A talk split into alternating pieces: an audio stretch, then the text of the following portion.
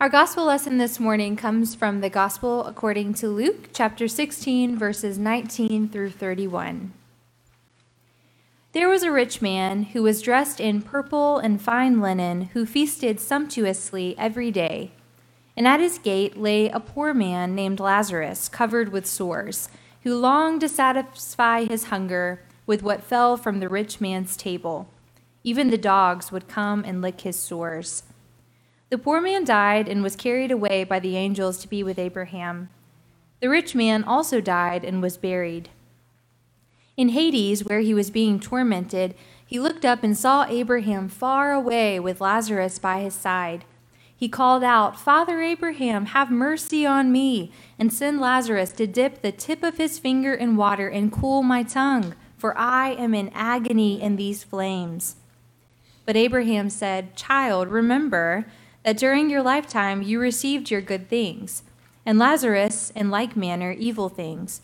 But now he is comforted here, and you are in agony. Besides all this, between you and us is a chasm has been fixed, so that those who might want to pass from here to you cannot do so, and no one can cross from there to us. He said, Then, Father, I beg you to send him to my father's house, for I have five brothers, that he may warn them so that they will not also come into this place of torment. Abraham replied, They have Moses and the prophets. They should listen to them. He said, No, Father Abraham, but if someone goes to them from the dead, they will repent. He said to him, If they do not listen to Moses and the prophets, neither will, be neither will they be convinced, even if someone rises from the dead. May God bless the reading of the word. Well, today is our last in our series on the parables according to Luke, those parables that are unique in the Gospel of Luke. So far, we have focused on the Good Samaritan, the unjust manager, and today we find ourselves with the parable of the rich man and Lazarus. From these three parables alone, we could learn that Jesus was a pretty smart guy. I mean, think about all of the tactics he could have used to teach people, to get people to understand his message. He could have used fear based learning, he could have used fact based lectures, angry tirades, or even just answering people's questions directly. But instead, Jesus brilliantly brings us on a journey through story that leaves us to wrestle with the conclusion. And who doesn't love stories? They are one of the most powerful and effective forms of communication, and they can be done in so many ways. We tell stories one on one, we tell stories in big groups, we can read stories in print, we can watch stories unfold on TV and in movies, we can listen to stories on podcast or radio. No matter your background, your age, where you grew up, everyone can be brought together around a good story. Our love for story begins when we are very, very young. You might think about once upon a time and fairy tales and bedtime stories. These stories that are designed to help us relax our mind and transport us to somewhere else. As we get older, the stories that we learn are supposed to teach us something about the world, traditions, belief systems, and our history. It's interesting, many years ago, scientists found that there is a correlation between stories and the area of the brain which is responsible for empathy and compassion. So, when you hear stories, there's something that lights up in your brain and releases this oxytocin when stories are told that resonate with us. So, stories, though they can seem simple, and sometimes they are, they're also powerful. They have a way of teaching complex and complicated lessons in a way that is easily digestible. We all have stories about how we came to this place on this particular day, about how we came to be in Mobile, Alabama, about people who have shaped us, about pain that has formed us, and about experiences that have made us who we are in this moment. Well, our passage today from Luke 16 picks up in the middle of Jesus' teaching. And it seems he was in a storytelling mood because to understand who Jesus was even talking to, we have to back up to Luke chapter 15. And there it says that Jesus was on his way to Jerusalem when all the tax collectors and sinners were coming near to listen to him. And the Pharisees and the scribes were grumbling and saying, This fellow welcomes sinners and eats with him. From there, Jesus goes on to tell the parable about the lost sheep, the lost coin, the prodigal son, the unjust manager, and then we come to our parable for today the rich man and Lazarus. So, who is Jesus directing this parable to? Well, the scribes and the Pharisees, the religious elite those who had dedicated their lives to following God and helping others to do the same. So, in this parable, one that is teeming with rich imagery, dualism, also lies great challenge for those of us who follow after God. So, Jesus begins by introducing the characters. First, we have a rich man, and we can tell he's rich by the way he's described. It says he's wearing purple, which is the color of political power, of privilege, of influence, and maybe even royalty. It says that not only does he host or attend the occasional feast, but that he does so every single day. This man seems to have everything going for him, yet in the story, he's not given a name, which is interesting. Next, we meet his foil, the poor man named Lazarus. All he does is lie outside the gate of the rich man, desperate for food, yet too weak to beg for it. Lazarus lies there with even wild dogs coming up to lick his sores. I mean, it's just a painful image to think about these two men. And how could they be more different? One is filled with abundance, filled with wealth of comfort and security. The other is lying on the ground. We can imagine he is dirty, he's tired, he's hungry. These two could not be more different. So death comes as a blessing for Lazarus and as a woe to the rich man as the chasm between them grows even wider than it was on earth. Lazarus is carried away by the angels to be with Abraham while the rich man is dropped into Hades by himself. When the rich man sees Lazarus with Abraham, you know, he calls out for mercy. He asks for a, a drip of water to be let down onto his tongue so he can get just a moment of help in the midst of his agony. And this moment is really telling for us because it shows us that the rich man Though he didn't acknowledge Lazarus in his lifetime, not only did he recognize him, but he knows his name as he calls out for mercy now that he is the one in trouble. This conversation also reveals that he still feels entitled to ask for service, care, and consideration from someone he chose to ignore while he was on earth. So, Abraham, he doesn't grant this request, he tells the rich man, You got all you needed in your lifetime. Now it is Lazarus' turn. And then he says, Besides, even if I wanted to help you, the chasm between us is too big. There's nothing, there's nothing I can do. Well, we can imagine at this point that the rich man is getting pretty desperate. And it says he begins to beg Abraham. He says, Well, okay, if you can't help me, can you at least send Lazarus to my father's house to warn my brothers about this. Jesus, again, the master story- storyteller, he doesn't tell us exactly what the rich man would send if he could send a telegraph of sorts through Lazarus to these brothers. We don't know exactly what he would say, and we're left to read between the lines. Would Lazarus tell the brothers to be more generous and kind to the poor? Would Lazarus tell the brothers to get rid of their wealth? Perhaps Lazarus would warn the brothers to read the Torah and to take this faith stuff seriously. But we're not told because, once again, Abraham does not concede. He says they have Moses and the prophets, and if they're not going to listen to them, why would they listen to someone who was raised from the dead? And that is where the parable ends. Kind of like the parable last week, it doesn't really leave you feeling warm and fuzzy. I'm not sure if this is an example of your brain lighting up with that empathy and compassion and oxytocin because this is a parable that challenges us.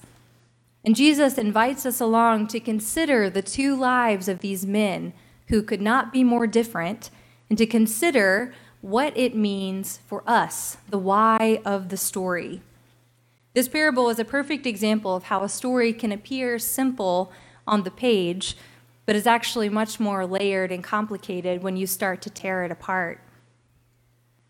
From this one parable, we could, we could deduce the message is that how we treat people on earth matters. We could learn that we should be mindful of our earthly treasures. We could learn that we are to do unto others as we would have them do unto us. We could affirm that what the Beatitudes say is true, that blessed are the poor, for theirs is the kingdom of heaven.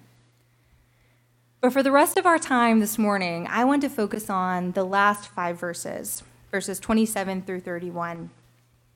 You know, throughout his life, the rich man was able to do whatever he wanted. You know, if he needed something, he could get it done. We can imagine he was able to hire the best workers. He threw the most extravagant party with delicious food and everyone dressed to the nine. His home was protected from those he didn't want inside with this gate all around it. He was used to having it all, and this assumption follows him to the afterlife. So when he asked Abraham to send Lazarus, we can almost hear him saying something like, Surely for me, something this extravagant can be done. Surely Abraham can convince Lazarus to go and warn my brothers. So imagine his shock when the answer is a firm no. He's left to realize that his power, his authority, and even the time that he had on earth has come to an end. This request and concern for his brothers shows us that the rich man, on some level, knew that this was likely going to happen after his death. It seems that perhaps he was a religious man who had heard about this great chasm. Surely he had heard about it from the stories he had been told growing up.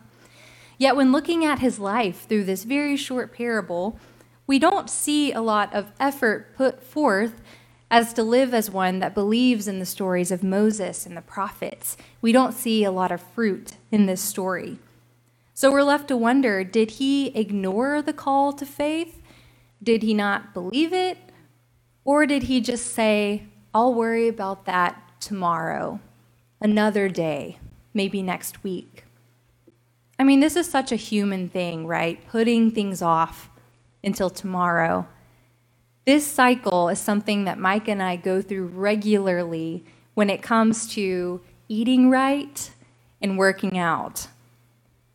We will we will come to a place where, you know, we've been eating kind of gross for a while or our clothes are fitting a little too tight, and we might say, you know, I think it's time we go to the grocery store. I think it's time we get some vegetables. We stop eating out so much. We start going to the gym. You know, we set a whole schedule. But we always push the start date to Monday. It doesn't matter what day of the week we set the intention. If it's Tuesday, it's even better because we will do the opposite until Monday morning. And you laugh because I know you understand. This is such a human thing to push things off and to say, I've got time, I'll do that another day.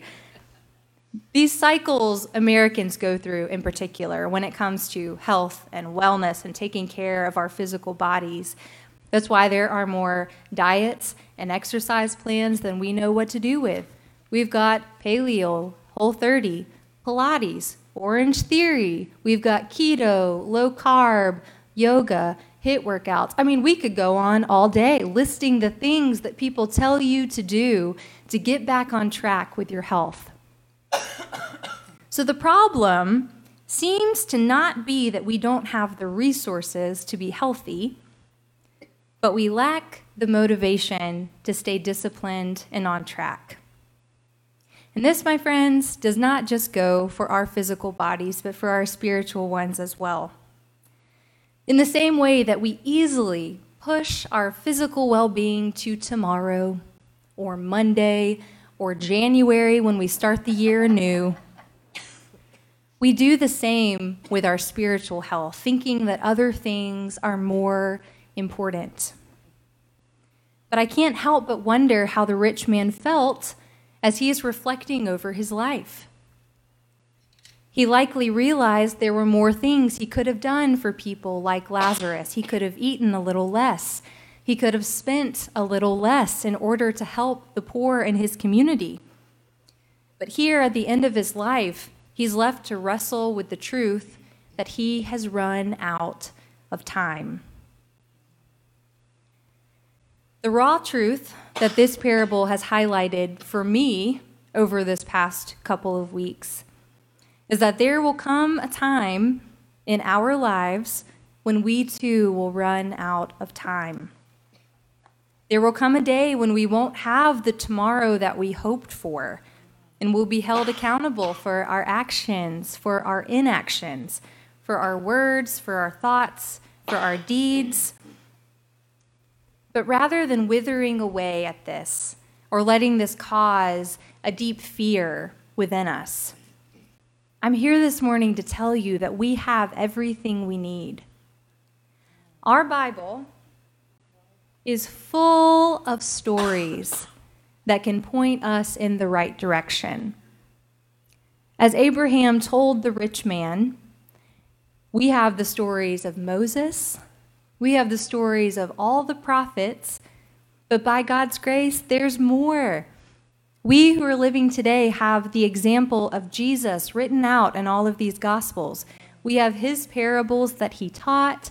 We have the example of the first century Christians trying to figure out what it looks like to follow after Christ and to live a faithful life. And think about the scripture that George read for us just moments ago from Hebrews chapter 11. Some of you may know that Hebrews chapter 11 is sometimes called the Hall of Faith because in it, the book is attributed to Paul. He lists out stories of people who lived faithful lives. He says, he recalls the stories of Abel, Enoch, Noah, Abraham, Sarah, Isaac, Jacob, Joseph, and Moses before our passage picks up.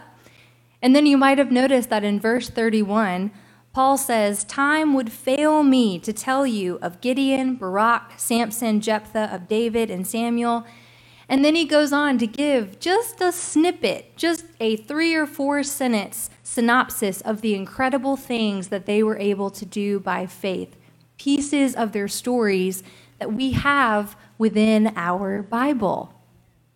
Friends, this is just one chapter that highlights some of the stories we have at our fingertips. You know, the stories and lessons in the Bible are not just for children. It's not just for children's church. It's not just for youth to scare them into doing the right thing when they're off by their own for the first time. These stories are not just to make us feel good about ourselves, that we know the stories of the Bible. No, these stories are meant to transform us into people whose stories point back to God. So here we are at the beginning of a new school year, on the cusp of fall, right around the corner.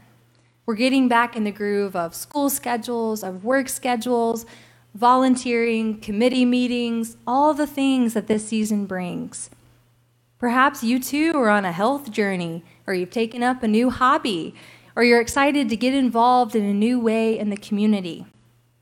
All of this is great, but I urge you, in the midst of all of this, to not forget about your faith.